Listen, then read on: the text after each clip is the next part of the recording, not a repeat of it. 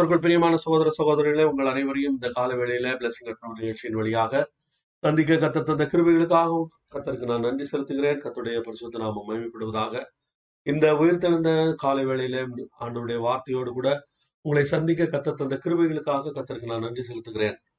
ஒரு நிமிடம் அப்படியே கண்களை மூடி நாம் ஜெபிப்போம். எங்களை நேசிக்கிற நல்ல கத்தாவே இந்த அருமையான வேலைக்காக நம்முடைய சமூகத்துல ஆண்டவரே நம்முடைய சமூகத்துல கூட்டி சேர்த்து நம்முடைய பெரிதான கிருபைகளுக்காக இந்த அருமையான நல்ல வேலையை தந்ததுக்காக உங்களுக்கு நன்றி செலுத்துகிறோம். ஆண்டவரே வார்த்தையை தியானிக்க முடியாமல் நம்முடைய சமூகத்துக்கு தாவே கத்தாவே கத்தர் கூட பேசும் கத்தர் கூட இடைவிடும். ஆண்டவரே தாவே பேசும் அடியேன் கேட்கிறேன் என்று அன்றைக்கு சொன்ன அந்த குட்டி சாமுவேலை போல ஆண்டவரே நீர் எங்களோடு கூட பேசும்படியாக ஆண்டவரே கரத்தில் எங்களை தாழ்த்தி ஒப்பு கொடுக்குறோம். எங்களோடு கூட பேசும். ஆண்டவரே இந்த வார்த்தைகள் எங்களுடைய வாழ்க்கையில ஆண்டவரே தாவே பெரிய மாற்றங்களை உண்டாக்கும்படியாக நீர் பொறுப்பெடுத்துக் கொள்ளும். எல்லா துதி கனமையுமே நீர் எடுத்துக்கொள்ளும் அன்றுவரே தொடர்ந்து வழி நடத்தும். இயேசுமி நாமத்தின் பிதாவே. ஆமேன். அத்துடைய பரிசுத்த நாம மகிமைப்படுவதாக நாம் தொடர்ந்து ஆண்டவருடைய வார்த்தையை தியானித்துக் கொண்டிருக்கிறோம் இதுல. குறிப்பாக கடந்த நாற்பது வாரங்களுக்கு மேலாக விசுவாசத்தை குறித்து நாம் படிக்க ஆரம்பித்தோம். ஒரு ஆண்டவருடைய பிள்ளை அவன் படிக்க வேண்டிய மிக மிக முக்கியமான ஒரு விஷயம் விசுவாசம். அந்த விசுவாசத்தை குறித்து அதை அவன் மிக தெளிவாக கற்றுக்கொள்ளும் போது அவனுடைய வாழ்க்கையில் அவன் அடையக்கூடிய உயரங்கள் ஏராளமாக இருக்கிறது. அவன் அவன் அவன் அடையக்கூடிய ஆசீர்வாதங்களுக்கும் அளவே இல்லை. ஏன் அப்படின்னா நாம் தொடர்ந்து ஆண்டவருடைய வார்த்தையில ஆதி ஆகமத்திலிருந்து நம்ம பார்த்தோம்னா ஆண்டவர் அவருடைய ஜனங்களை அவர் கூப்பிடுகிறார். கூப்பிட்டு அவளை வ- வழி நடத்துகிறார் அவளை ஆசீர்வதிக்கிறார். ஆனா அது எல்லாத்துக்கும் பின்னாடி ஒரு அதாவது ஃபவுண்டேஷன் அல்லது இன்னும் சொல்லப்போனா ஒரு அடிநாதம் அப்படின்னு ஒரு வார்த்தை தமிழ்ல உண்டு. அது என்னது? அது எல்லாமே பாத்தீங்கன்னா அது விசுவாசத்தை சார்ந்ததாகவே இருக்கும். கீழ்ப்படிதல் முக்கியம் அன்பு முக்கியம். இன்னும் பல விஷயங்கள் முக்கியமாக இருக்கிறது. ஆனால் ஒரு காரியத்தை நாம் நினைவில் கொள்ள வேண்டும். நாம் கண்களால் அறிந்து உணர முடியாத அல்லது கண்களுக்கு புலப்படாத நம்முடைய புலன்களுக்கு புலப்படாத ஆண்டவரை நாம் ஆராதிக்கிறோம். அவரை ஆராதிக்கிறதுக்கு விசுவாசம் இல்லாம அவர்கிட்ட போகவே முடியாது. விசுவாசம் இல்லாதவன் ஒருத்தன் கடவுள்னு ஒருத்தர் இருக்காருங்கிறதையே நம்ப மாட்டான் அதை ஏற்றுக்கொள்ள மாட்டான். அது எங்க இருக்கு? இன்னும் சொல்ல போனா பிலாசபியில ஒரு முக்கியமான ஒரு தாட் என்ன தாட் சொல்றாங்க? கடவுள் என்பவரை நம்முடைய புலன்களால் உணர முடியாததினால் அப்படி ஒருவர் இருக்கிறார் என்று நாம் எடுத்துக்கொள்ள தேவையில்லை என்று சொல்லக்கூடிய ஒரு சித்தாந்தம் இருக்கிறது. அது வந்து ஒரு அந்த பிலாசபின்னு சொல்லக்கூடிய அந்த சித்தாந்தங்களில அது ஒரு மிக மிக முக்கியமான ஒரு ரோல் அது ப்ளே பண்ணுது. அதை பேஸ் பண்ணி அநேகர் அதை அது அதுல இருந்து டெவலப் பண்ணி நிறைய காரியங்களை பேசுகிறார்கள். ஆனா ஆண்டவருடைய பிள்ளைகளாகிய நமக்கு விசுவாசம் என்பது நம்முடைய வாழ்க்கையின் அது வந்து அதுதான் நம்முடைய வாழ்க்கையின் அடித்தளமாக காணப்படுகிறது. நம்முடைய வா நம்முடைய கிறிஸ்தவ வாழ்வே அவர் மேல் உள்ள விசுவாசத்தின் மேல் கட்டப்பட்டதா இருக்கிறது. அப்போ எல்லா விதங்களிலும் எல்லா முறைகளிலும் நாம் வந்து விசுவாசத்தை கற்றுக்கொள்வது என்பது மிக மிக அத்தியாவசியமா இருக்கிறது கத்துடைய பரிசுத்த நாம மேம்படுவதாக. அதுல நாம் தொடர்ந்து பல காரியங்களை குறித்து படித்தோம். முத முதல்ல என்ன படிச்சோம் அப்படின்னா அதாவது எல்லா நாம் காண்கிற இந்த இயற்கை காரியங்கள் எல்லாமே காணப்படாத ஆவிக்குரிய உலகத்தின் கட்டுப்பாட்டுக்குள் இருக்கிறது என்பதை குறித்து நாம் முதல் சில வாரங்கள் படித்தோம். அதுக்கப்புறம் நம்முடைய வார்த்தைகளை கொண்டுதான் நாம் காண்கிறவைகளையும் மாற்ற முடியும் காணப்படாதவைகளையும் மாற்ற முடியும் என்பதை குறித்து நாம் தொடர்ந்து படித்தோம். அதனால தான் நம்ம வந்து நான் தூசி நான் குப்பை நான் ஒன்றும் இல்லை நான் நான் ஒன்றும் தெள்ளுப்பூச்சி அப்படின்னா நாம் அறிக்கையிடக்கூடாது என்பதையும் நான் புது சிருஷ்டி நான் நீதிமான் நான் பரிசுத்தவான் கத்தர் என்னை மீட்டிருக்கிறார் எனக்கு கத்தர் ஆசீர்வாதங்களை தந்திருக்கிறார் என்று அப்படிப்பட்ட விதத்துல அவைகள் இப்போது நம்முடைய வாழ்க்கையில காணப்படாவிட்டால் கூட விசுவாசத்தில் அவைகளை பேசுகிறவர்களாக காணப்பட வேண்டும் என்பதை குறித்து நாம் கொஞ்ச நாள் தியானிச்சோம். அதுக்கப்புறம் ஆஹ், விசுவாசம் என்பது இந்த ஐம்புலன்களால் புலப்படாத ஒரு காரியத்தை அது வந்து அது அந்த ஐம்புலன்களுக்கு உட்படாதது விசுவாசம். ஐம்புலன்களால நம்ம தொட்டு அறிய முடியாததை விசுவாசம் நமக்காக சாதிக்கிறது அல்லது அதை பெற்றுக் கொடுக்கிறது என்பதை குறித்து வாசித்தோம். அப்புறம் கடந்த சில வாரங்களாக நான் நினைக்கிறேன் எட்டு பத்து வாரங்களுக்கு மேலாவே இருக்கும்னு நினைக்கிறேன். நாம் டவுட்டை பத்தி அதாவது ஆஹ் அவிசுவாசம் அவிசுவாசத்தை குறித்து நம்ம படிச்சோம். ஏன் அவிசுவாசத்தை குறித்து படிச்சோம் அப்படின்னா ஆண்டவருடைய வார்த்தை சொல்லுது ஆஹ் மார்க் பதினோராவது அதிகாரம் இருபத்தி மூணாவது வசனம் என்ன சொல்லுது? எவனாகிலும் இந்த மலையை பார்த்து நீ பெயர்ந்து சமுத்திரத்திலே தள்ளுண்டு போ என்று சொல்லி தான் சொன்னபடியே நடக்கும் என்று தன் இருதயத்தில் சந்தேகப்படாமல் விசுவாசித்தால் அவன் சொன் சொன்னபடியே ஆகும் என்று மெய்யாகவே உங்களுக்கு சொல்லுகிறேன் என்ற இந்த வார்த்தையிலிருந்து தான் நம்ம இந்த தியானத்தை ஆரம்பித்தோம். இந்த வார்த்தையில நம்ம கடந்த பல வாரங்களாக கிட்டத்தட்ட எட்டு பத்து வாரத்துக்கு மேல நாம் சந்தேகப்படுதல் இருதயத்தில் விசுவாசம் என்பது இருதயத்தில் விசுவாசிப்பதுதான் விசுவாசம் என்றும் அதுல சந்தேகப்படாமல் இருக்க வேண்டும் சந்தேகப்படாமல் விசுவாசிக்க வேண்டும் என்றும் அது மட்டும் இல்ல கடந்த ரெண்டு மூணு வாரமா என்ன பார்த்தோம்? நாம் சொன்னதற்கும் அது நடப்பதற்கும் இடைப்பட்ட அந்த நேரத்துல நாம் என்ன செய்ய வேண்டும்? நாம் எந்த இடத்துல நிலைத்திருக்க வேண்டும் என்பதை குறித்தெல்லாம் நம்ம பார்த்தோம். இதுதான் கிட்டத்தட்ட கடந்த நாற்பது வாரங்களாக நாம் பேசினதனுடைய சாராம்சம் இது. இப்போ அடுத்ததாக இன்னொரு காரியத்துக்குள்ளாக நாம் வருகிறோம் அது என்ன அப்படின்னா இந்த நாளிலிருந்து இந்த வாரத்திலிருந்து கத்திர சித்தமானால் சில வாரங்கள் இதை குறித்து நாம் தியானிப்போம் என்று நான் விசுவாசிக்கிறேன். அது என்ன அப்படின்னா இந்த விசுவாசத்தை ஓகே நம்ம விசுவாசிச்சாச்சு. இந்த விசுவாசத்தை எப்படி கட்டவிழ்த்து விடுவது? நம்முடைய வாழ்க்கையில அந்த விசுவாசம் செயல்படும்படியாக எப்படி செய்வது என்பதை குறித்து நாம் நாம் கவனிக்க போறோம். அதுக்கு சில பேசிக் அதுக்கும் சில ஃபவுண்டேஷன் பேசிக் ஃபவுண்டேஷன்ஸ் நம்ம போட வேண்டியது இருக்கிறது அதை வரிசையா நம்ம பார்ப்போம். கத்துடைய பரிசுத்த நாம மயமைப்படுவதாக அந்த விசுவாசம் என்பது அதாவது எப்படி கட்டவிழ்க்கப்படுகிறது? விசுவாசம் நம்முடைய வார்த்தைகளினால் கட்டவிழ்க்கப்படுகிறது. நம்முடைய வார்த்தையை நாம் சொல்லும் போது நம்முடைய வார்த்தையை கொண்டு நாம் பேசும்போது நாம் விசுவாசத்தை கட்டவிழ்க்கிறவர்களாய் இருக்கிறோம். நம்ம ஏற்கனவே நம்ம ஒரு வாரத்துல நம்ம பார்த்தோம் விசுவாசம் என்பது ஒரு வேலைக்காரனை போல செயல்படுகிறது அப்படிங்கிறத பத்தி இயேசு வந்து ஒரு ஓமையில சொல்லியிருப்பாரு. என்ன சொல்லியிருப்பாரு? ஒருவன் வந்து என்ன பண்றான்? அவன் வந்து வர்றான் வந்து உட்கார்ந்து சாப்பிட உட்காரும் போது அந்த வேலைக்காரனை பார்த்து நீ எனக்கு முதல்ல சாப்பாடு வை நீ எனக்கு வச்சுட்டு அதுக்கப்புறமா நீ சாப்பிடு அப்படின்றான். நீ வேலையெல்லாம் செஞ்சதுனால நீ சாப்பிட்டுட்டு இரு அப்படின்னு சொல்லலை.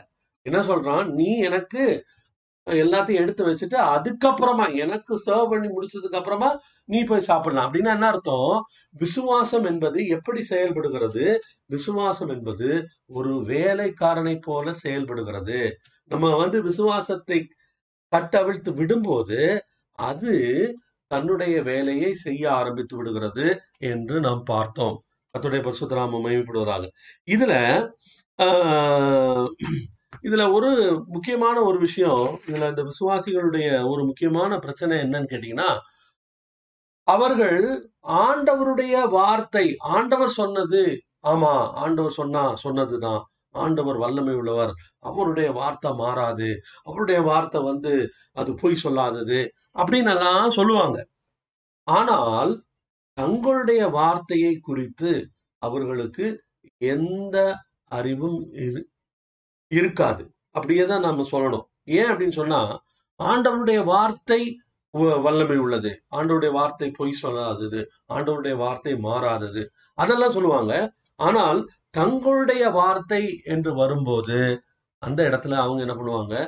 அந்த ஆண்டவருடைய வார்த்தைக்கு வல்லமை இருக்கிறது போல தங்களுடைய வார்த்தையிலும் வல்லமை இருக்கிறது என்பதை அவர்கள் கொஞ்சம் கூட அவங்க வந்து அதை நம்பவும் மாட்டாங்க. அதை வந்து என்ன பண்ணுவாங்க? அதை ஏற்றுக்கொள்ளவும் சிலர் வந்து ஏற்றுக்கொள்ளவும் மாட்டாங்க. சொல்லி கொடுத்தா கூட. கத்திர ஸ்தோத்திரம். இப்ப பாத்தீங்கன்னா அநேகருடைய வீடுகள்ல ஆண்டவருடைய வார்த்தையை அவர்கள் எழுதி வைத்திருப்பதை நாம பார்க்கிறோம். ஒரு தடவை ஒரு ஒரு ஒரு ஹவுஸ் வார்மிங் செரிமனிக்கு போயிருந்தோம். அவங்க வீட்டில் அவங்க அந்த அவங்க வீட்டில் பார்த்தீங்கன்னா அவங்க வந்தவங்க கொடுத்த கிஃப்ட்டு என்ன கொடுத்துருக்காங்க? எல்லாரும் அவங்க வசன பலகை எடுத்து வந்து கொடுத்துட்டாங்க. அந்த வசன பலகையை பார்த்தா அது கிட்டத்தட்ட இங்க அந்த அந்த ரூமை சுத்தி வைக்கலாம் போல. ஒரு இடைவெளி இல்லாம வச்சா கூட இந்த பக்கம் ஆரம்பிச்சு அப்படியே சுத்தி இந்த பக்கம் வர்ற வரைக்கும் வாசல் வரைக்கும் வைக்கக்கூடிய அளவுக்கு ஒரு ஒரு ஒரு வீட்டுக்கு முப்பது நாற்பது வசன போர்டு வந்திருந்தது. சரி இப்போ நம்ம வசன போர்டு வந்ததுக்காக நம்ம இது இல்லை. அந்த அவங்க எல்லாருமே எப்படி எதுக்காக கொடுக்குறாங்க? அந்த வார்த்தையை அவர்கள் அந்த இடத்துல வைக்கணும் அதை அவங்க பார்க்கணும் அதை வந்து அவங்க நம்பணும் அப்படிங்கிறதுக்காக தான் அந்த நல்ல நோக்கத்துக்காக தான் கொடுக்கப்பட்டது. கத்திர சோத்திரம் ஆனா இந்த வார்த்தைகள் அப்படி இருக்கிறது ஒரு பக்கம் இருந்தா கூட அந்த வார்த்தைகள் அவர்களுடைய வாயில் இருக்கிறதா அப்படின்னு பார்த்தா இல்லை. அவங்களுக்கு வந்து அந்த அப்ப அந்த அந்த அந்த வசனம் வந்து போர்டுல இருக்கே ஒழிய அந்த வசனம் அவர்களுடைய வாழ்க்கையில் இல்லை. நாம் பேசுகிற வார்த்தைக்கு வல்லமை இருக்கிறது அப்படின்னா உடனே இவங்க என்ன சொல்லுவாங்க? நீ என்ன கடவுளாயிட்டியா உனக்கு எப்படி வல்லமை இருக்கு? அப்படின்னு அவங்க சொல்லுவாங்க. ஆனா நான் சொல்லலை. இது வந்து சொன்னபடியே ஆகும் அப்படின்னா நம்ம சொன்னா எல்லாம் ஆயிருமா? நம்ம சொன்னா அப்படியே நடந்துருமா? நம்ம கடவுளா? அப்படின்னு கேட்பாங்க. ஆனால் இதை சொன்னது யார்? அப்படிங்கிறத நம்ம வந்து முதலாவது அறிந்து கொள்ள வேண்டும். அவன் சொன்னபடியே ஆகும் என்று மெய்யாகவே உங்களுக்கு சொல்லுகிறேன் என்று சொன்னது யாரு? இயேசு கிறிஸ்து சொன்னார். இது வந்து சந்தோஷ் சொன்னதில்ல. இது வந்து இயேசு கிறிஸ்துவனுடைய வார்த்தை. நீ சந்தேகப்படாமல் விசுவாசித்தால் அவன் சொன்னபடியே ஆகும். யார் சொன்னபடியே தான் ஆகும்? நம்ம என்ன சொல்றோமோ அதுதான் ஆகும். ஆண்ட் ஆண்டவருடைய வார்த்தைக்கு வல்லமை இருக்கிறது போல நம்முடைய வார்த்தைக்கும் வல்லமை இருக்கிறது. கர்த்தருக்கு ஸ்தோத்திரம். ஆனா ஆனா இத அந்த அப்படி அதை குறித்து அறியாத ஜனங்கள் என்ன சொல்றாங்க? ஐயோ நான் வந்து அஹ், தூசி நான் ஒரு குப்பை நான் ஒரு புழு நான் ஒரு பூச்சி அத வந்து உண்மையிலேயே நீ அப்படி நம்புறியா? என்னாலலாம் ஆகுமா?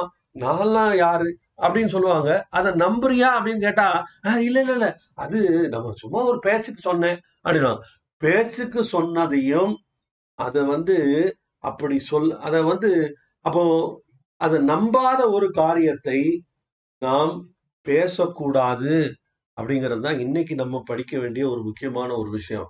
ஆண்டவருடைய வார்த்தைக்கு வல்லமை இருப்பது போல நம்முடைய வார்த்தையிலும் வல்லமை இருக்கிறது. அதை வந்து நம்ம என்ன பண்ணணும்? நம்ம அறிந்து கொள்ள வேண்டும். அதனாலதான் என்ன செய்யக்கூடாது? இல்லை முடியாது. இதெல்லாம் சரியா வராது. நடக்காது. இதெல்லாம் நமக்கு ஆகுமா?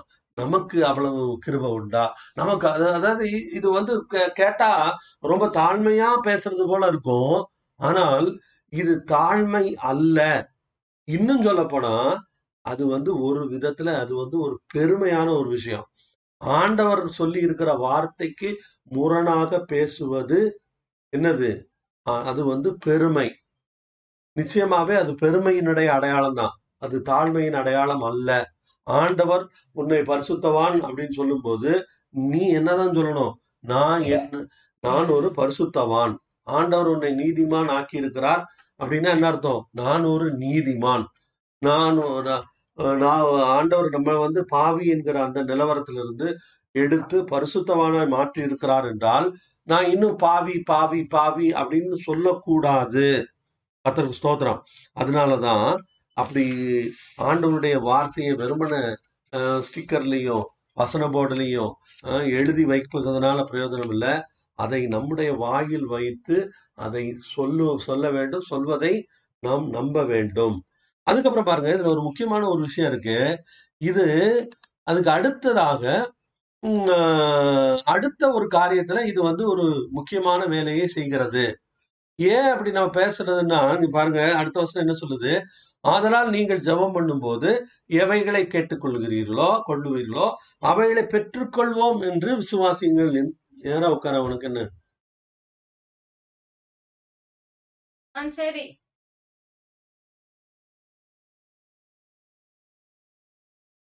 கர்த்தருக்கு சோதரம் அப்போ ஏன் அப்படின்னு சொன்னா அதெல்லாம் நீங்கள் ஜெபம் பண்ணும்போது நீங்கள் ஆகையால் நீங்கள் ஜெபம் பண்ணும்போது எவைகளை கேட்டுக்கொள்வீர்களோ அவைகளை பெற்றுக்கொள்வோம் என்று விசுவாசியுங்கள். அப்பொழுது அவைகள் உங்களுக்கு உண்டாகும். சிலர் என்ன நினைக்கிறாங்க நம்ம எல்லாத்தையும் ஜெபம் பண்ணியே சாதிச்சிடலாம். சரி அப்படி ஜெபிக்கும் போதும் ஆனா அதனுடைய அதனுடைய அடுத்த பகுதி என்ன நடக்குது அப்படின்னா அவங்க எல்லாம் பாருங்க எவ்வளவு காலகாலமா ஜெபிச்சுட்டே இருக்காங்க. ஆஹ் ஆனா அவங்களுக்கு ஒண்ணுமே நடக்க மாட்டேங்குது. அவங்க ஜெபத்துக்கு பதிலே இல்லை. எனக்கு அருமையான சகோதரனே சகோதரியே அவர்கள் ஜெபம் பண்றாங்க கரெக்டு ஆனால் ஜெபத்துக்கு அப்புறம் அவங்க என்ன பேசுறாங்க? அவங்களுடைய வாயிலிருந்து என்ன வருது? எல்லாம் ஜெபம் பண்ணி முடிச்சிட்டு ஆமா நானும் தான் ஜெபம் பண்ணிக்கிட்டே இருக்கேன். எத்தனை வருஷமா ஜெபம் பண்ணிக்கிட்டே இருக்கேன். எனக்கு என்ன நடக்குது? எனக்கு என்ன வருது? அப்படின்னு சொன்னா நாம் ஜெபத்திலே என்ன எதை கேட்டோமோ அல்லது ஜபத்துல எதை நாம் வந்து ஆண்டோடத்துல கேட்டுக்கொண்டோமோ அதை எல்லாவற்றையும் கம்ப்ளீட்டா என்ன பண்ணிடும் நம்முடைய வார்த்தையினால் நெகேட் பண்ணி விடுகிறோம். அதை மாற்றி விடுகிறோம். கர்த்தருக்கு ஸ்தோத்திரம். அதனால ஆண்டவருடைய வார்த்தை சொன்னதுக்கு விரோதமாக வந்து நம்ம எல்லாம் வார்த்தையோட வார்த்தையை சொல்லி ஜெபிக்கக்கூடிய அளவுக்கு இன்று அநேகர் வந்திருக்கிறார்கள். அவங்க என்ன சொல்றாங்க? கத்தரன் மேய்ப்பரா இருக்கிறான் நான் தாழ்ச்சி அடையேன் அப்படின்னு ஆண்டவரே இப்படி வார்த்தை சொல்லி இருக்கிறது அதனால நான் அந்த வார்த்தையை நம்புறேன் ஆண்டவரே. அதுபடி எங்களை வந்து நீங்க நடத்துங்க அப்படின்னு ஜெபிக்கிறாங்க. நல்லது. ஆண்டவருடைய வார்த்தையை சொல்லி ஜெபிப்பது என்பது ஆக சிறந்த ஒரு காரியம். ஆனால் அப்படி ஜெபித்து முடித்ததற்கு அப்புறம் நாம் என்ன பேசுகிறோம்? அது அதுதான் வந்து சொல்லுவாங்க. விசுவாச அறிக்கையில விசுவாச அறிக்கையில் நால ஒன்றும் பெரிய அதாவது அந்த விசுவாச அறிக்கை செய்வதினால் வந்து ஒன்றும் பெரிய ஆள் ஆயிட முடியாது. அதாவது விசுவாச அறிக்கையை யார் வேணாலும் சொல்லலாம். ஆனால் விசுவாச அறிக்கை சொன்ன பிறகு அதுக்கப்புறம் என்ன பேசுறோம்? அதை பொறுத்து தான் நம்முடைய அந்த வார்த்தையினுடைய வெற்றி தீர்மானிக்கப்படுகிறது. எனக்கு அருமையான சகோதரனே சகோதரிய ஆண்டவர் சொல்லி இருக்கிறார்.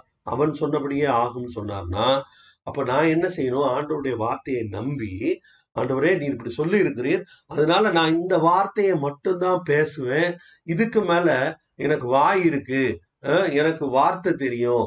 எனக்கு தமிழ் தெரியும் இங்கிலீஷ் தெரியும்னு சொல்லி வாயில வந்ததெல்லாம் பேசிட்டு அதுக்கப்புறம் நான் அது சும்மா தானே பேசினேன்.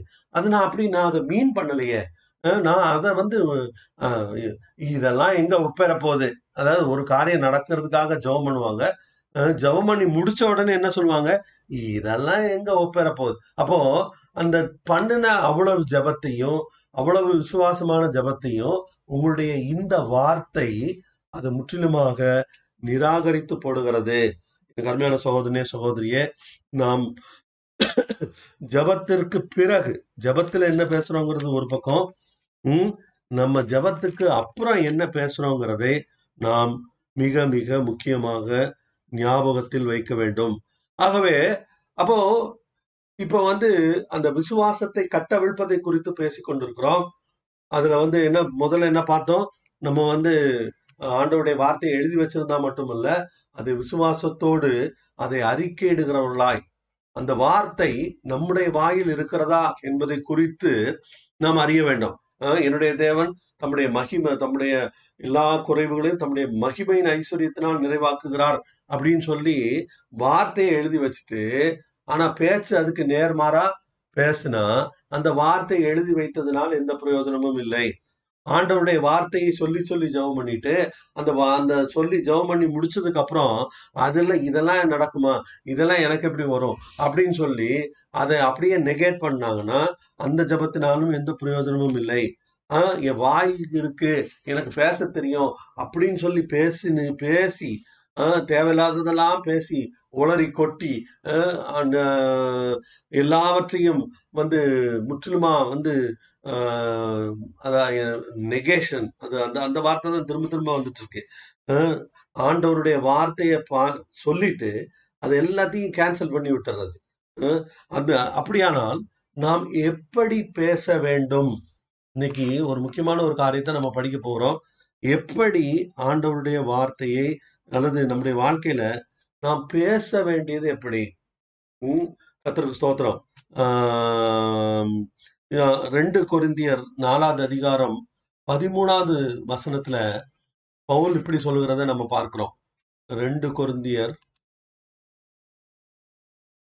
ஆஹ், ரெண்டு கொருந்தியர் ரெண்டு குருந்தி நாலு பதிமூணா? ம். ஆஹ், இங்க பாருங்க பவுல் என்ன சொல்றான் பாருங்க? விசுவாசித்தேன் ஆகையால் பேசினேன் என்று எழுதியிருக்கிறபடி நாங்களும் அந்த விசுவாசத்தின் உடையவர்களாய் ஆவி விசுவாசத்தின் ஆவியை உடையவர்களாய் இருந்து விசுவாசிக்கிறபடியால் பேசுகிறோம். நம்ம வாயில வந்ததெல்லாம் பேசக்கூடாது. என்ன பேசணும்? நாம் எதை விசுவாசிக்கிறோமோ அதை மட்டுமே பேச வேண்டும். எதை விசுவாசிக்கிறோமோ அதை மட்டுமே பேசக்கூடிய ஒரு மனுஷன் அதை மட்டுமே பேசுவான் என்றால் அவனுடைய வாழ்க்கையில முற்றிலுமாய் பொய் சொல்வது என்பதே முற்றிலுமாய் இல்லாமல் போய்விடும். ஒரு மிக ஒரு பரிசுத்தமான ஒரு வாழ்க்கையை ஒரு மனிதனால் வாழ முடியும். எப்போ? அவன் விசுவாசித்ததை மட்டுமே பேசும்போது. வாயில வந்ததெல்லாம் பேசாமதபடிக்கு நான் என்ன விசுவாசிக்கிறேன்? என்னால என்னாலலாம் முடியாது. இதெல்லாம் எப்படி நடக்கும்? அதை உண்மையில நம்புறியா? அப்படின்னா அதை இல்ல நம்பல அப்படின்னா என்ன செய்யக்கூடாது? அதை பேசக்கூடாது. கத்துடைய பரிசுத்த நாமம் மகிமைப்படுவதாக. அதனாலதான்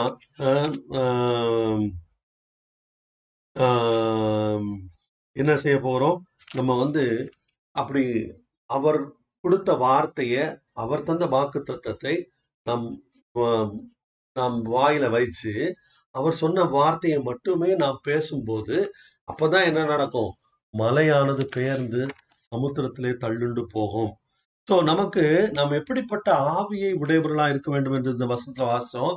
விசுவாசத்தின் ஆவியை உடையவர்களா இருக்க வேண்டும். இந்த விசுவாசத்தின் ஆவியை உடையவர்கள் எப்படி செயல்பட்டார்கள் என்பது குறித்து ஒரு ஒன்று ரெண்டு உதாரணங்களை நம்ம பார்ப்போம். இதெல்லாம் வந்து நமக்கு ஏற்கனவே தெரிஞ்ச விஷயம்தான். ஆனாலும் அதை வந்து தெரிஞ்ச விஷயத்த அஹ், இதெல்லாம் எனக்கு ஏற்கனவே தெரியும். இதெல்லாம் நாம பா ஏற்கனவே நான் பார்த்துருக்கேன். அப்படின்ட்டு வந்து த- தள்ளி விடாதபடிக்கு அதுல உள்ள விஷயத்தை நாம் நம்ம வந்து அதுல கவனம் செலுத்துவது நல்லது. கர்த்தருடைய பரிசுத்தராமம் மகிமைப்படுவதாக. இந்த விசுவாசத்தின் ஆவியை உடைய ஒரு ரெண்டு மூன்று பேரை நான் உங்களுக்கு நாம் ஞாபகப்படுத்த விரும்புகிறேன். கர்த்தருக்கு ஸ்தோத்திரம். அதுல முதலாவது நம்முடைய ஞாபகத்துக்கு வர்றவன் யாரு? தாவீது. அவன் தாவீது பாருங்க அவன் ஒரு ஆடுகளுக்கு பின்பாக சென்ற ஒரு மனிதன். அவன் வந்து ஆஹ், அவனுடைய வாழ்க்கையில வந்து அவன் ஆஹ், அவனுடைய தகப்பனாலும் மறக்கப்பட்ட ஒரு ஆஹ், பிள்ளைதான் அவன். ஏன்னா அவங்க வீட்டுக்கு ராஜாவை அபிஷேகம் பண்ண வேண்டும் என்று சொல்லி அடுத்த ராஜாவாக அபிஷேகம் பண்றதுக்கு ஈசாயனுடைய வீட்டுக்கு போ அப்படின்னு சொல்லி ஆண்டவர் சாமுவேல் என்னும் தீர்க்கதரிசியை அனுப்புகிறார். அவரும் தீர்க்கதரிசியும் தைல கொம்பு எடுத்துட்டு வந்துட்டாரு. வந்து ஆஹ், இருக்கிறாரு. அங்க முதலாவது எலியாப் அவருடைய அந்த ஈசாயினுடைய மூத்த மகன் அவனுடைய பெயர் எலியாப். அவனை வந்து எலியாப் தானே? ஆஹ், எலியாபை வந்து அவனுக்கு முன்பாக நிறுத்துகிறான். உடனே இவர் அவனை பார்த்தா நல்லா வாட்ட சாட்டமா நல்லா ஆறடி உயரத்துல கம்பீரமா நிக்கிறான். அவனை பார்த்த உடனே இவருக்கு என்ன தோணிட்டு ஆண்டவர் இவனை தான் ராஜாவாக தேர்ந்தெடுக்க போகிறார். என்று நினைத்து அவன் வந்து அந்த தைல குப்பியை அவன் தலையில ஊத்துறதுக்கு சாமுவேல் தயாராகி விட்டான். ஆனால் ஆண்டவர் அந்த சமயத்துல இடைபடுகிறார். இல்ல இல்ல இல்ல இல்ல. நிறுத்து. நீ மனுஷன் பார்க்கிற விதமாய் நான் பார்க்கிறதில்லை. மனுஷன் முகத்தை பார்க்கிறான். நானும் இருதயத்தை பார்க்கிறேன் என்று சொல்லி ஆண்டவர் என்ன பண்ணாரு? அந்த இடத்துல ஆண்டவர் அஹ், வந்து புகுந்து அதை நிறுத்தினார். அப்போ அடுத்த குமாரன் வருகிறான். அதுக்கு அடுத்தவன் வரான். இப்படியே அவனுடைய ஏழு குமாரர்களும் வரிசையாக ஆண்டவர் அஹ், வந்து அதாவது அவனுடைய தகப்பன் சாமுவேல் தீர்க்கதரிசியின் முன்பாக நிறுத்தினான். ஆனா ஆண்டவர் என்ன சொல்லிட்டார் தெரியுமா? நான் இவர்களை இவர்களை தள்ளுனேன். இவங்களை நான் செலக்ட் பண்ணவே இல்லை அப்படின்னு சொல்லி ஆண்டவர் சொல்றார். அப்போ அந்த தீர்க்கதரிசிக்கு இப்ப குழப்பம் வந்துருச்சு. என்ன குழப்பம்? ஆண்டவரே இவனுக்கு வீட்டுக்கு பிள்ளை இருக்கு. இவன் இவனுடைய குமாரன்னு ஒருத்தனை ராஜாவா அபிஷேகம் பண்ண போறேன்னு நீங்க சொன்னீங்க. என்னைய வர சொன்னீங்க. இப்ப நானும் வந்துட்டேன். இங்க வந்து நின்னா இவங்கள யாருமே இல்லை அப்படின்னு சொன்னா என்ன அர்த்தம்? எனக்கு அருமையான சகோதரனே சகோதரியே அந்த இடத்துலதான் வந்து ஆண்டவர் செயல்படுறதை நம்ம பார்க்கிறோம். கத்திர ஸ்தோத்திரம். இது வந்து இந்த காரியத்தை நான் சொல்லணும்னு நான் வரல. ஆனா இது ஆண்டவர் ஒரு வார்த்தையை சொல்லும்போது அந்த வார்த்தையை நாம் நம்ப முடியும். அஹ், ஆண்ட அது வந்து அது வந்து சாத்தியமே இல்லாத ஒரு சூழ்நிலையாக இருந்தா கூட அது ஆண்டவர் சொன்னா வந்து அது ஆண்டவர் பொய் சொல்லுகிற தேவன் அல்ல அப்படிங்கிறதுக்கு ஒரு சிறிய ஒரு உதாரணம். கடந்த வாரத்துல வந்து நடந்த ஒரு சம்பவம். அதை வந்து உங்களோட ஷேர் பண்ணணும்னு நான் எனக்கு இப்ப தோணுனதுனால நான் சொல்றேன். இதை நான் சொல்வதற்காக நான் இது வந்து இது சொல்லுகிற இந்த நிமிஷம் வரைக்கும் இதை நான் சொல்லுவேன்னு எனக்கு தெரியாது. கத்தருக்கு ஸ்தோத்திரம். ஆனால் ஆண்டவர் அங்க வந்து தெளிவா சொல்றாரு இல்ல இவர்களை நான் இவர் சவுல நிராகரிச்சாச்சு இந்த ஏழு பேரும் இல்ல அப்படின்னு சொல்லியாச்சு. ஆனால் அந்த இடத்துல வந்து ராஜாவாக போ- நான் அபிஷேகம் பண்ண போகிறேன்னு வந்து ஒருத்தர் நிக்கிறார். இந்த இந்த சூழ்நிலையில அப்படியே நிறுத்திக்கோங்க. இந்த வாரத்துல எங்க வீட்டுக்கு ஒரு எங்க எங்களுடைய மோட்டார் ரிப்பேர் ஆயிடுச்சு. அதை வந்து மாட்டுவதற்கு ரெண்டு சகோதரர்கள் வந்திருந்தார்கள். அப்போ அந்த சகோதரர் வந்தப்போ அதுல ஒரு பையன் வந்து சின்ன பையன் அவனை வந்து நான் முதல் தடவையாக அவனை நான் பார்க்கறேன். அந்த இன்னொரு உதவி செய்கிற இன்னொரு நபர் அவர் எனக்கு நல்லா தெரிந்த ஒரு விசுவாசி தான். அவர் இந்த பையனை கூட்டிட்டு வந்திருந்தாரு. அந்த பையனை பார்த்த உடனே நான் என்ன பண்ணேன்? ஆண்டவரே ஆஹ், உமக்கு எல்லாம் தெரியும். ஆண்டவருடைய வார்த்தை என்ன சொல்லுது? அவருக்கு முன் ஆஹ், சகலமும் வெளியரங்கமாகவும் நிர்வாணமாயும் இருக்கிறது அப்படின்னு எபிரேயர்ல நம்ம வாசிக்கிறோம். அப்போ ஆஹ், ஆண்டவருக்கு எல்லாரை பற்றி எல்லா விஷயங்களும் தெரியும். அப்போ அந்த இடத்துல வந்து நான் வந்து ஆண்டவர்கிட்ட கேட்குறேன் ஆண்டவரே இந்த தம்பியை பத்தி அஹ், அதாவது ஆண்டவர் வந்து அவ- அவங்கள அவங்களுடைய காரியங்களை கேட்டா அவங்க ஆண்டவர் சொல்றாரு. அந்த காரியங்களை வந்து ஆமா அது உண்- அது உண்மைதான் அப்படின்னு அவங்க அதை வந்து அதை வந்து அதை கன்ஃபார்ம் பண்றாங்க அக்செப்ட் பண்றாங்க. அது நிமித்தமாக அவர்கள் ஆண்டவரோடு கூட ஆண்டவர் அவர்களை நேசிக்கிறார். அப்படின்னு சொல்லி அவங்களுக்கு ஆண்டவரை பத்தி சொல்லி அவங்களை தைரியப்படுத்தி இப்படிப்பட்ட ஒரு காரியத்தை நம்ம செய்ய முடிகிறது. அப்ப நான் என்ன பண்றேன்? அந்த பையனை பார்த்த உடனே ஆண்டவரே மத்த இந்த காரியங்கள் எல்லாம் சொல்றீங்களே இவன் பேரை எனக்கு சொல்லுங்க அப்படின்னு நான் ஆண்டவர்கிட்ட கேட்குறேன் அப்போ ஆண்டவர் சொல்றாரு எனக்கு இம்மீடியட்டா பதில் வருது. இம்மீடியட்டா அது அது இட் டேக் டைம் ஆண்டோட கேட்குறேன் கேட்ட உடனே பதில். அப்படியே ஆவியிலிருந்து எழும்பி வருகிறது. ஜோயல் அப்படின்ட்டு. உடனே நான் அந்த பையன்கிட்ட கேட்குறேன் தம்பி உன் பேர் என்ன? உடனே அவன் என்ன சொன்னான் தெரியுமா? அவன் பேரு தினேஷ் அப்படின்னா. என்னது? தினேஷா? ஆண்டவர் வந்து ஜோயல்னு சொல்றாரு. இவன் என்ன சொல்றான்? தினேஷ் அப்படின்ட்டு. அப்போ இது என்னன்னு தெரியலையே அப்படின்ட்டு அப்போ நான் கேட்குறேன் ஜோயல்ங்கிற பேருக்கும் உனக்கும் ஏதாவது சம்பந்தம் உண்டா? அப்படின்னு கேட்குறேன் நான் இதை கேட்ட உடனே இவன் அந்த கூட்டிட்டு வந்த அந்த சகோதரன் இன்னொரு சகோதரர் இருக்காங்க அவரை வந்து ஒரு மாதிரி திரு திருன்னு முடிக்கிறான் அவரை பார்க்குறான் பார்த்துட்டு இல்லை அப்படின்ட்டான். மறுபடியும் இல்லைன்னு சொல்லிட்டான். அப்போ எனக்கு வந்து நான் கேட்டேன் ஆண்டவர் பதில் சொன்னாருங்கிற உறுதி எனக்குள்ள இருக்கு. நான் அவன்கிட்ட கேட்டேன் தம்பி உனக்கும் ஜோயலுங்கிற பேருக்கு ஏதோ தொடர்பு இருக்கு என்னது? அப்படின்னு கேட்டேன். அப்போ அவன் சொன்னான் எனக்கு ஜோயல்ங்கிற பேரு ரொம்ப பிடிக்கும். நான் பல இடங்கள்ல என்ன அவனுடைய பேர் வினோதுன்னு வினோத்னு இருந்தா கூட அவன் வந்து தன்னுடைய பேர் ஜோயல்னு சொல்லி தினேஷ் தினேஷ்னு இருந்தா கூட நான் வந்து என்னுடைய பேரை வந்து நான் ஜோயல் அப்படின்னு சொல்லி நான் சொல்லுவேன் அப்படின்னு அவன் சொன்னான். அப்போ அத அத அந்த அந்த வார்த்தையை அவன் சொல்லும்போது அவனுக்கு வந்து அவன் பயங்கர அவனுக்கு ஆச்சரியம். என்னுடைய எனக்கு பிரியமான இந்த பேரு அது அது வந்து நான் எல்லாத்தையும் சொல்றது இல்ல சில இடங்கள்ல நான் சொல்லுவேன் ஆனா அது எனக்கு ரொம்ப பிடிக்கும். அத வந்து அது எப்படி உங்களுக்கு தெரியும்? அப்படின்னு அவன் அடுத்தது கேட்டான். உங்களுக்கு எப்படி தெரியும்? அப்படின்னா எனக்கு எனக்கு எப்படி தெரியும்? நம்ம வந்து இதெல்லாம் வந்து ஒத்தையரட்டையா போட்டு சொல்ல முடியாது. அது வந்து அப்படி சொல் அப்படி சொல்லி கண்டுபிடிக்கக்கூடிய விஷயமும் இல்லை. நான் என்னத்தையோ அது நான் போட்டு வாங்குறது. அந்த மாதிரியும் நான் எதுவும் செய்யலை. நான் நேரடியாகவே தெளிவாகவே கேட்டேன். நான் எதுக்காக இதை சொல்றேன் அப்படின்னா அன்றைக்கு ராஜாவாக அபிஷேகம் பண்ண போகிறேன் என்று நிற்கும் போது ஏழு பேரையும் ஆண்டவர் நிராகரிச்சிட்டாரு. இப்போ சாமுவேல் கேட்கறான் இல்ல உனக்கு வேற குமாரர் உண்டா? அப்படின்னு கேட்கறான் அப்பந்தான் அவங்க அப்பாவுக்கு ஞாபகம் வருது.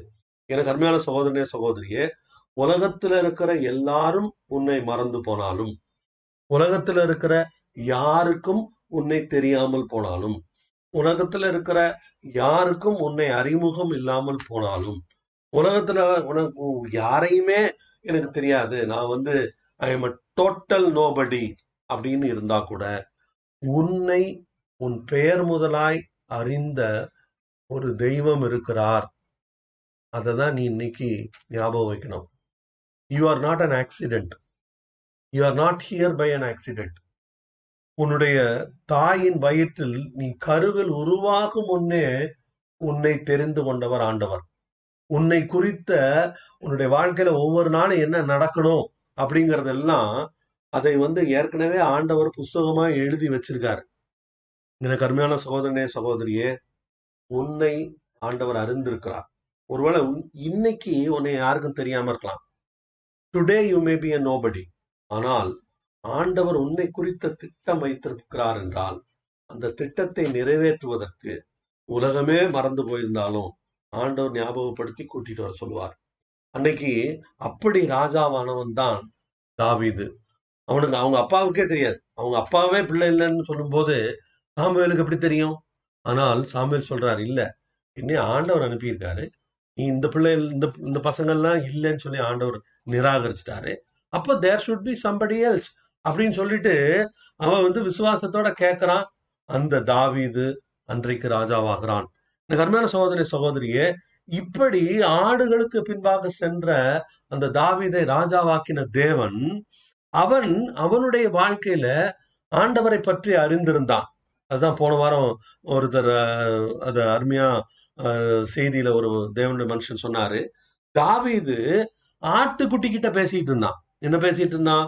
கத்தர் கர்த்தர் என் இருக்கிறார் நான் தாழ்ச்சி அடையேன் அது யார்கிட்ட சொல்லியிருப்பான்? அவன் ஆட்டுக்கிட்ட பேசிட்டு இருக்கான். ஆனால் அப்படியே பேசிட்டு இருக்கிறான் தாவிது. அதுக்கு அடுத்தாப்புல என்ன சொல்றான் பாருங்க? தேவரீர் என் சத்துருக்களுக்கு முன்பாக எனக்கு ஒரு பந்தியை ஆயத்தப்படுத்துவீர். என் தலையை எண்ணெயால் அபிஷேகம் பண்ணுவீர். என் பாத்திரம் நிரம்பி வழிகிறது. ஜீவனுள்ள நாளெல்லாம் நன்மையும் கிருபையும் என்னை தொடரும். அப்படின்னு சொல்லி ஆட்டுக்குட்டி கிட்ட பேசிக்கிட்டு இருந்தான் தாவிது அடுத்தாப்புல ஆண்டவர்கிட்ட பேச ஆரம்பிச்சிட்டான். எனக்கு அருமையான சகோதரனே சகோதரியே இன்று நீ ஒருவேளை தனியாக இருக்கலாம். இன்று ஒருவேளை உன் கூட யாரும் இல்லாம இருக்கலாம். இன்றைக்கு ஒன்ன ஒன்னு ஒன்னு சொல்றதுக்கு கூட உன் கூட நிக்கிறதுக்கு கூட ஆள் இல்லாமல் இருக்கலாம். நீ ஆண்டவரோடு நீ பேசினால் உன்னை ஏற்ற சமயத்துல ராஜாவாக ஆண்டவர் மாற்றுவார். அது வந்து அதை ஆண்டவரே செய்வார். அதுக்காக நீ முயற்சிக்க வேண்டியதில்லை. அதுக்கு ப்ரொமோஷனுக்காக நம்ம வந்து எந்த எதுவும் செய்ய வேண்டியதில்லை. நம்ம செய்ய வேண்டிய காரியத்தை மட்டும் செய்தால் போதும். அது என்ன? நாம் செய்ய வேண்டியது ஆண்டவர் வந்து ஆண்டவருடைய வார்த்தையோடு நீ நேரம் செலவழிக்க வேண்டும். ஆண்டவருடைய வார்த்தையை பேச வேண்டும். ஆண்டவருடைய வார்த்தையில் பேசி இருப்பதை தவிர வேற ஒன்றையும் மோட்டார் மவுத்துன்னு சொல்லுவாங்க. அல்லது இன்னொரு பாப்புலர் சேயிங் உண்டு. It was an verbal diarrhoea அப்படின்வாங்க அப்படின்னா என்ன அர்த்தம்?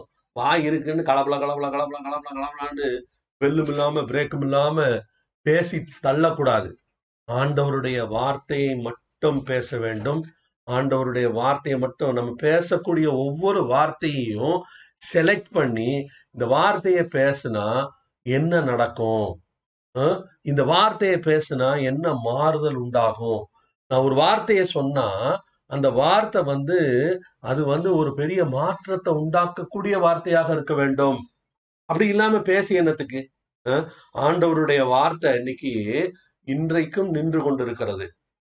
உலகத்துல லட்சக்கணக்கான கோடிக்கணக்கான புஸ்தகங்கள் தொடர்ந்து மக்கள் எழுதிக்கிட்டே இருக்காங்க பப்ளிஷ் ஆயிட்டே இருக்கு. ஆனாலும் இன்னைக்கு வரைக்கும் பெஸ்ட் செல்லரா இருக்கிறது என்னது? ஆண்டவருடைய வார்த்தை மட்டும்தான். அதுக்கு காரணம் என்ன?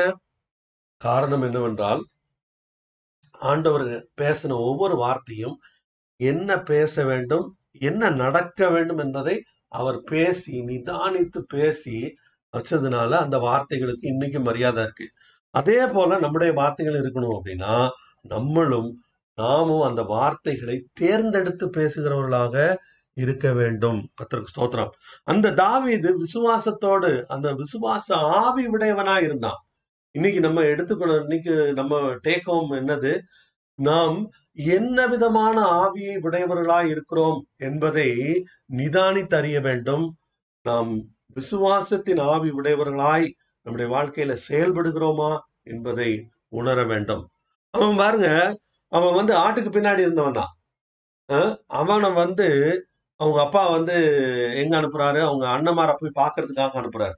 அங்க பார்த்தா அங்க கோலியாத் வந்து இவங்களுக்கு எதிராக பயங்கரமா சேலஞ்ச் பண்ணிட்டு இருக்கான். இந்த கதை நம்ம எல்லாருக்கும் தெரியும்.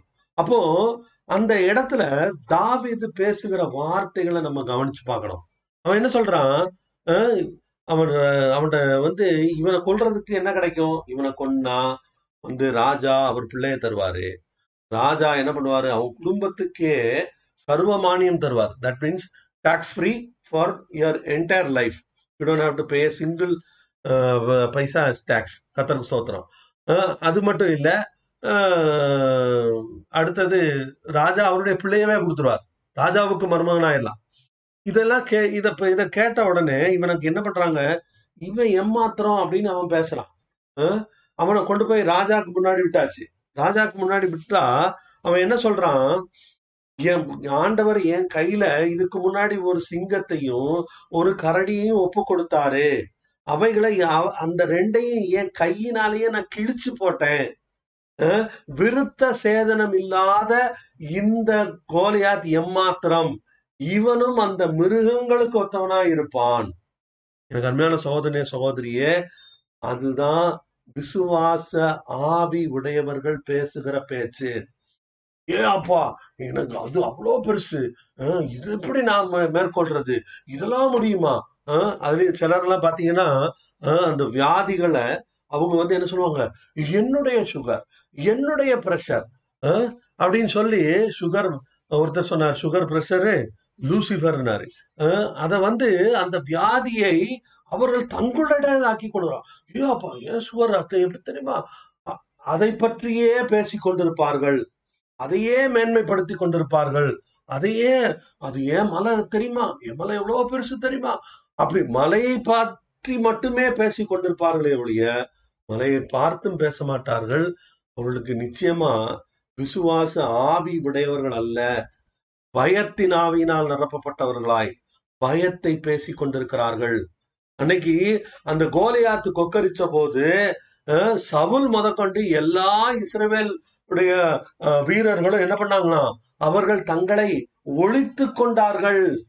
எனக்கு அருமையான சகோதரனே சகோதரியே பிசாசு உனக்கு எதிராக அவன் கொக்கரித்துக் கொண்டிருக்கும் போது நீ உன்னை ஒழித்துக் கொள்ளுகிறாயா? அல்லது விசுவாச ஆவி உடையவனாய் ஆண்டவருடைய வார்த்தையை பேசிக் கொண்டிருக்கிறாயா? நீ பாருங்க உக்ரைன்ல வந்து சண்டை நடக்குது. ரஷ்யாவது என்னும் தேசம் வந்து உக்ரைன் தேசத்தை அதுக்குள்ளார அவங்க நுழைஞ்சிட்டாங்க. பெரிய போராட்டம் நடக்குது. இப்ப மக்களுடைய நினைப்பு யோசனை கவனம் எல்லாம் என்னவா இருக்கு? உக்ரைன்ல என்ன நடக்குது? உக்ரைன்ல என்ன நடக்குது? உக்ரைன்ல என்ன நடந்தா இவங்களுக்கு என்ன? உக்ரைன்ல என்ன நடந்தாலும் சரி ஏதோ நடக்குது. இவங்களால என்ன செய்ய முடியும்? இங்க இருந்து போய் என்னத்தையாவது பண்ண முடியுமா? பண்ண முடியாது. ஆனா அவங்களுக்கு என்னன்னா உக்ரைன்ல நடக்கிறது எல்லாம் தெரியணும். யார் எங்க போயிருக்கா? எங்க வந்துட்டாங்களா? நுழைஞ்சிட்டாங்களா? என்ன ஆச்சு? எவ்வளவு பேர் அடிபட்டிருக்காங்க? எனக்கு அருமையான சகோதரனே சகோதரியே தேவையில்லாத விஷயங்கள்ல வந்து உங்களுடைய கவனத்தையும் நேரத்தையும் செலவழிப்பதை விட்டுவிட்டு ஆண்டவருடைய வார்த்தையில் நேரத்தையும் கவனத்தையும் உங்களுடைய எல்லா ஃபோக்கஸையும் செலவழிக்க வேண்டும் என்று ஆண்டவர் விரும்புகிறார். இந்த விசுவாச ஆவி உடைய தாவிது எப்படி பேசினான்னு பார்த்தோம். ஸ்தோத்திரம். அடுத்தது அதே போலதான் சாத்ராக் மேஷா காபெத்னேகோ அவங்க என்ன பேசுனாங்க? அவங்க வந்து அவர்களுக்கு தங்களுடைய தேவன் யார் என்று தெரிந்திருந்தது. இதை பத்தி நம்ம ரெண்டு வாரத்துக்கு முன்னாடி கூட கொஞ்சம் டீட்டெயிலா பேசணும். அதுல இதுல நான் சுருக்கமா சொல்லிட்டு போயிடுறேன். அவர்கள் என்ன செய்தார்கள்? விசுவாசத்தின் ஆவி உடையவர்களாய் பேசுகிறார்கள். என்ன செய்யறாங்க ராஜாவே இந்த விஷயத்துல நான் உனக்கு பதில் சொல்ல வேண்டிய அவசியம் இல்ல. இது இந்த இந்த அக்னி சூளைக்கு எங்கள் தேவன் எங்களை தப்புவிப்பார். தப்புவிப்பார்னு சொல்லி தெளிவா சொல்லிட்டான். சொன்னதுக்கு அப்புறம் செய்வாரோ மாட்டாரோ தருவாரோ தரமாட்டாரோ நடக்குமோ நடக்காதோ வருமோ வராதோ அப்படின்னு எல்லாம் அங்க வந்து அந்த டில்லி டாலிங் விஷிவாசி திங்கிங்கு திங்கிங்கும் கிடையாது அந்த பேச்சும் கிடையாது. மிக மிக தெளிவாக விசுவாசத்தின் ஆவியினால் நிரப்பப்பட்டவர்களாய் என்ன சொல்றாங்க? ராஜாவே எங்களுடைய தேவன் இந்த அக்கினி சூளைக்கும் ராஜாவாகிய உம்முடைய கைக்கும் அக்கினி சூளையில ஒருவேளை தப்பிச்சு வந்தா கூட நான் சொல்றதை கேட்கலன்னு போட்டு தள்ளிடலாம். ஆனா அதையும் எதிர்பார்த்தோ என்னவோ தெரியல. விசுவாசத்தோடு அவர்கள் என்ன செய்கிறார்கள்? ஆண்டவர் எங்களை இந்த எரிகிற இந்த அக்கினி சூளைக்கும் ராஜாவாகிய உம்முடைய கைக்கும் எங்களை தப்புவிப்பார். தப்புவிப்பார்னு சொல்லிட்டு சொல்லிட்டு அமைதியா நின்ட்டான். அது தவிர மேல ஒரு வார்த்தை பேசல. எனக்கு அருமையான சகோதரனே சகோதரியே ஆண்டவர் உனக்கு வார்த்தை கொடுத்தாரா? அந்த வார்த்தையோட நின்னுகோ ஆண்டவர் சொல்லிட்டாரு சொன்னபடி செய்வார். அவ்வளவுதான். தருவாரோ தரமாட்டாரோ வருவாரோ வரமாட்டாரோ. இந்த மாதிரியான விஷயத்துக்கு அந்த எண்ணங்களுக்கு அந்த சிந்தனைகளுக்கே இடம் கிடையாது. வந்து ஜார்ஜ் புல்லர் அப்படின்னு சொல்லக்கூடிய ஒரு ஆண்டவருடைய பரிசுத்தவான் ரொம்ப காலத்துக்கு முன்னாடியே இறந்து போனாரு. ஆண்டவருக்காக வல்லமையான காரியங்களை செய்தவர் அனாதை அநாதை நடத்தினவர்.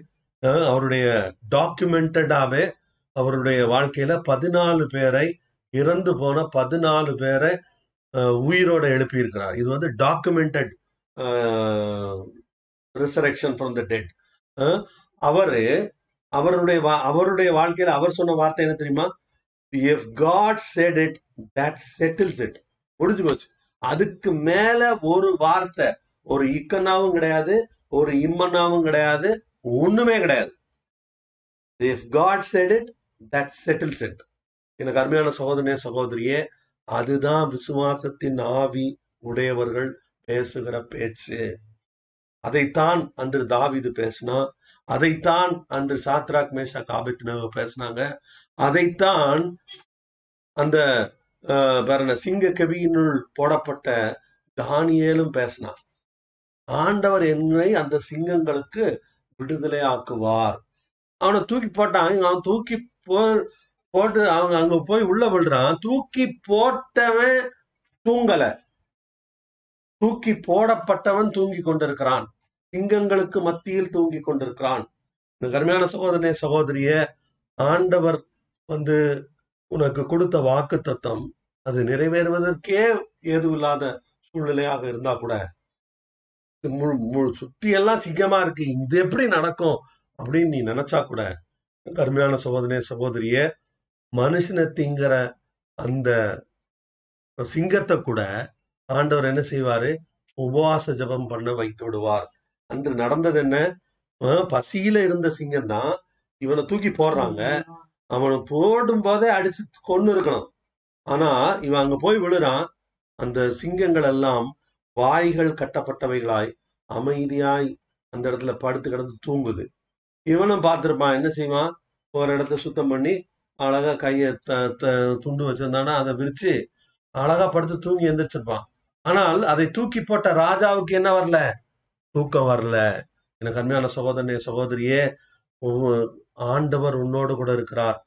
நீ எந்த ஆவி உடையவனாய் இருக்கிறாய் என்பதை குறித்து இந்த நாள்ல நீ சிந்திக்க வேண்டும்.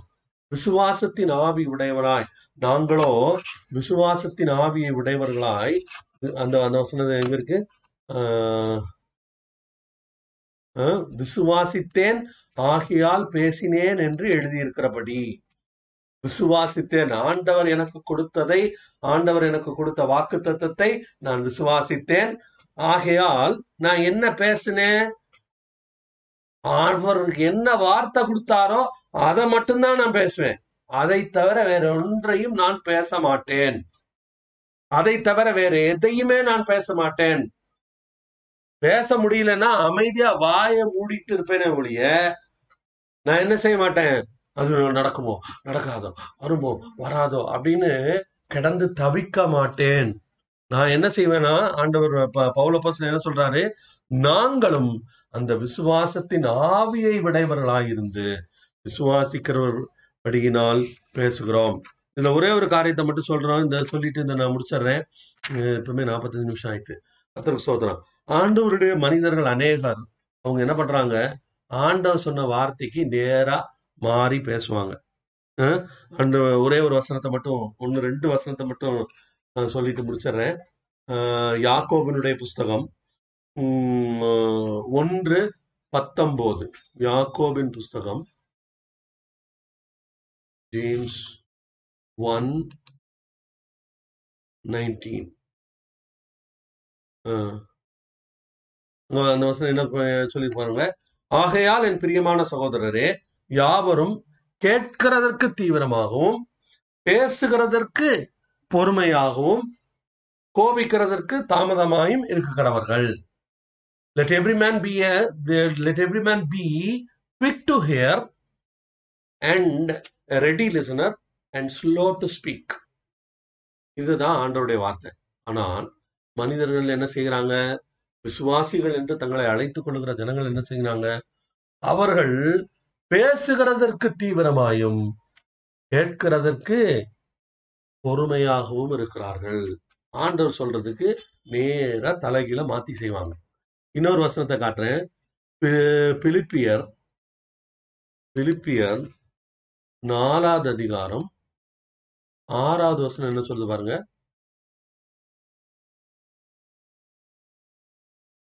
நீங்கள் ஒன்றுக்கும் கவலைப்படாமல் எல்லாவற்றையும் குறித்து உங்கள் விண்ணப்பங்களை தோத்திரத்தோடே கூடிய ஜபத்தினாலும் வேண்டுதலினாலும் உங்களுக்கு தேவனுக்கு தெரியப்படுத்துங்கள். அப்படின்னு ஆண்டவருடைய வார்த்தை சொல்லியிருக்கு. ஆனா நம்மால் என்ன செய்வான் நம்ம எல்லாவற்றையும் குறித்து கவலைப்பட்டு ஆண்டவனுடைய வார்த்தை என்ன சொல்லுது? ஒன்றுக்கும் கவலைப்படாதுங்கள்னு சொல்லியிருக்கு.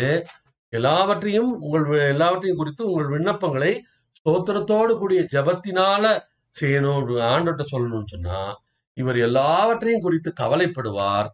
ஆனால் ஒன்றை குறித்தும் ஸ்தோத்திரத்தோட என்ன பண்ண மாட்டாரு? ஜெபத்துல வேண்டுதல்ல ஆண்டவருக்கு தெரியப்படுத்த மாட்டார். இது வந்து அநேக விசுவாசிகளுடைய இதா இருக்கு. இது செய் ஆண்டவருடைய வார்த்தை சொன்னதை செய்யாமல் நான் எல்லா நாளும் கூட்டத்துக்கு போனேனே. நான் எல்லா நாளும் கோயிலுக்கு போனேனே. நான் எல்லா கூட்டத்திலையும் இருந்தேனே. நான் உபாச ஜபத்துக்கு போனேனே ப- பைபிள் ஸ்டடிக்கு போனேனே காலையில ஒன்பது மணிக்கே கூட்டத்துல போய் உட்கார்ந்தனே. ஆனா எனக்கு ஏன் நடக்க மாட்டேங்குது? எனக்கு ஏன் நடக்க மாட்டேங்குது? அப்படின்னே பேசிட்டே இருப்பாங்க. ஆனால் அவர்கள் ஆண்டவருடைய வார்த்தையை பேச மாட்டாங்க. ஆண்டவர் சொன்னதை மட்டும் பேச மாட்டாங்க. ஒன்றுக்கு கவலைப்படாமல் அப்படின்னு சொன்னா எல்லாத்த பத்தியும் கவலைப்படுவாங்க. இப்போ அவங்களுக்கு கவலைப்படுறதுக்கு பிசாசு என்ன பண்ணுறான் அவன் பங்குக்கு அவனும் டெய்லி ஏதாவது விஷயத்த கொடுத்துக்கிட்டே இருக்கான். நேற்று வந்து உக்ரைனில் நடந்த போர். இன்னைக்கு அங்கேருந்து பிள்ளைகளை எப்படி இங்கே கொண்டு வர்றது? அடுத்தாப்புல வந்து தங்க விலை ஏறுமா இறங்குமா இப்படி நூற்றுக்கணக்கான விஷயங்களை வந்து பிசாசு என்ன பண்ணிட்டே இருக்கான். நீ கவலைப்படணும்ல ராசா ஒன்றுனா நீ கவலைப்பட்டுட்டே இரு. இதை பற்றி கவலைப்படு அதை பற்றி கவலைப்படு அடுத்தது அதை பற்றி கவலைப்படு. அடுத்தது அஞ்சு மாநில தேர்தல் ரிசல்ட் வரப்போகுது. அது என்ன ஆகுமோ அப்படின்னு சொல்லி அடுத்தாப்புல கவலைப்படலாம். சோ கவலைப்படுறதுக்கு விஷயங்கள் இந்த உலகத்துல இருந்து கொண்டே இருக்கும். சப்ளை கொஞ்சம் கூட குறையாம பார்த்து கொள்றது பிசாசோட வேலை. ஆனா அதை நம்ம எடுக்கிறோமா எடுக்கலையாங்கிறது அந்த சாய்ஸ் நம்ம கையில இருக்கு. எனக்கு அருமையான சகோதரனே சகோதரியே நாம் என்ன ஆவி உடையவர்களா இருக்கிறோம் ஆண்டவருடைய வார்த்தையை நம்பி அந்த வார்த்தையை மட்டும் பேசுகிறவர்களாக இருக்கிறோமா? அல்லது வாயில வந்ததெல்லாம் பேசிட்டு அப்புறம் எனக்கு ஒன்றும் நடக்கல. இதெல்லாம் நடக்காத விஷயம். இதெல்லாம் சும்மா அவர் சொல்லுவாரு. அவருக்கு என்ன? அவருக்கா தெரியும். நான் படுற கஷ்டம். அவருக்கா தெரியும். நான் படுற கவலை. அப்படின்னு எல்லாம் நல்லா விஸ்தாரமா விலங்கம் பேசிக்கிட்டு இருப்பாங்க. எனக்கு அருமையான சகோதரனே சகோதரியே இப்படிப்பட்டவர்களாய் நாம் இராதபடிக்கு ஆண்டவருடைய வார்த்தை என்ன சொல்லுதோ அதை எடுத்துக்கொண்டு அதை மட்டுமே பேசி அதை மட்டுமே செலக்டிவாகவும் சூசியாகவும் நம்முடைய வார்த்தைகள் இருக்க வேண்டும். ம்? சிலர் சொல்லுவாங்க பே- வாயே திறக்க மாட்டான். பேசுனா என்ன இது? முத்து உதுந்துரும் போல அப்படின்னு சொல்லுவாங்க. அப்படி சொன்னா கூட பரவாயில்ல. யாரு என்ன வேணாலும் சொல்லிட்டு போட்டோம். ஆனால் நான் என்ன செய்ய போகிறேன்? ஆண்டவருடைய வார்த்தையை பேச போகிறேன். ஆண்டவருடைய வார்த்தை சொன்னதை மட்டுமே சொல்ல போகிறேன். வேற எதையும் நான் பேச போவதே இல்லை.